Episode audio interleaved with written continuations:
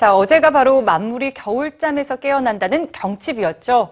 이제 정말 봄이 오는 소리가 귓가에 들리는 것 같은데요. 아, 그렇죠. 자, 날씨가 이렇게 좋아지니까 뭔가 자꾸 좀 하고 싶고 막 이렇게 마음이 들뜨게 되는데 바쁜 일상이지만 좀 따뜻한 햇살 받으면서 시 한 편 써보시는 여유 가져보시면 어떨까요? 시라 좋기는 한데 네. 솔직히 저는 아직 좀 시라고 하면 어렵게 느껴집니다. 아, 그런 분들 많으시죠? 자, 그래서 지금부터 소개해드릴 책을 보시면 아마 바로 시 쓰기에 도전하고 싶어질 겁니다. 시는 어렵다는 편견을 깬 독특한 시집들을 우리 선민지 문화캐스터가 소개해드립니다.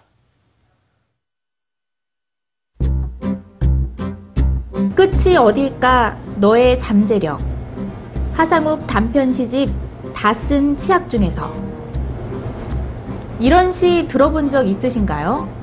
시는 어렵다는 편견을 깬 독특한 시집들이 인기를 끌고 있습니다. 직장인의 비애가 담긴 시 진짜 공감된다. 지은이의 심각한 고뇌가 느껴지는 시. 이 시들은 모두 SNS 한 줄시 100일장에 뽑힌 일반인들의 작품입니다. 지옥철, 퇴근, 다이어트 등 누구나 공감할 만한 일상적인 소재로 30자 이내의 짧은 시가 눈길을 끕니다. 용모작이 5천작이 넘었는데 굉장히 놀랐어요, 정말. 그러니까 어떤 형식을 따라야겠다거나 이런 생각 자체가 없어가지고 좀 더 자유롭게 쓸 수 있지 않았나 싶어요. 네. 한 줄 시는 직장인 하상욱 씨가 서울시라는 독특한 시집을 내면서 시작되는데요. 고상하고 어려운 시가 아니라 누구나 쓸 수 있다는 용기를 주는 시. 촌철살인의 한마디가 짧지만 큰 감동으로 다가옵니다. 흙은 고 김매는 게 낫지 날 보고 시를 쓰라고 마음 바빠 쓸 여절 있어야 했는데 텃밭에 고추 모보고 생각나 공책에 한 줄 쓰고 화려한 미사여구도, 기교도, 꾸밈도 없는 솔직한 글.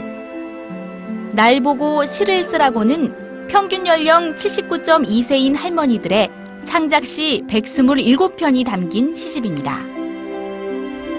충북 옥천의 작은 마을. 농산일에 평생을 바친 할머니들이 주민자치센터에서 마련한 행복한 학교를 다니며 늦가기 공부로 한글을 배웠는데요. 여섯 달이 넘는 시간 동안 떠올리고 쓰기를 반복하며 시와 함께한 삶이 책 속에 고스란히 묻어납니다. 내 맘에는 그게 신지 뭔지도 모르고 그냥 나 사는데 이제 복잡한 거 조금 거기에다 이제 조금 하소연처럼 조금씩 조금씩 그냥 처음에는 어려웠는데 자꾸 자꾸 자꾸 써보니까 아 그래도 괜찮더라고 할만이야 그렇게 앞으로는 더 쓰고 싶어 그렇게 빈 공백에 답답함을 쏟아내면 마음엔 행복이 차오르는 시쓰기. 독특하고 재미있는 시집들이 우리의 시심을 재촉합니다.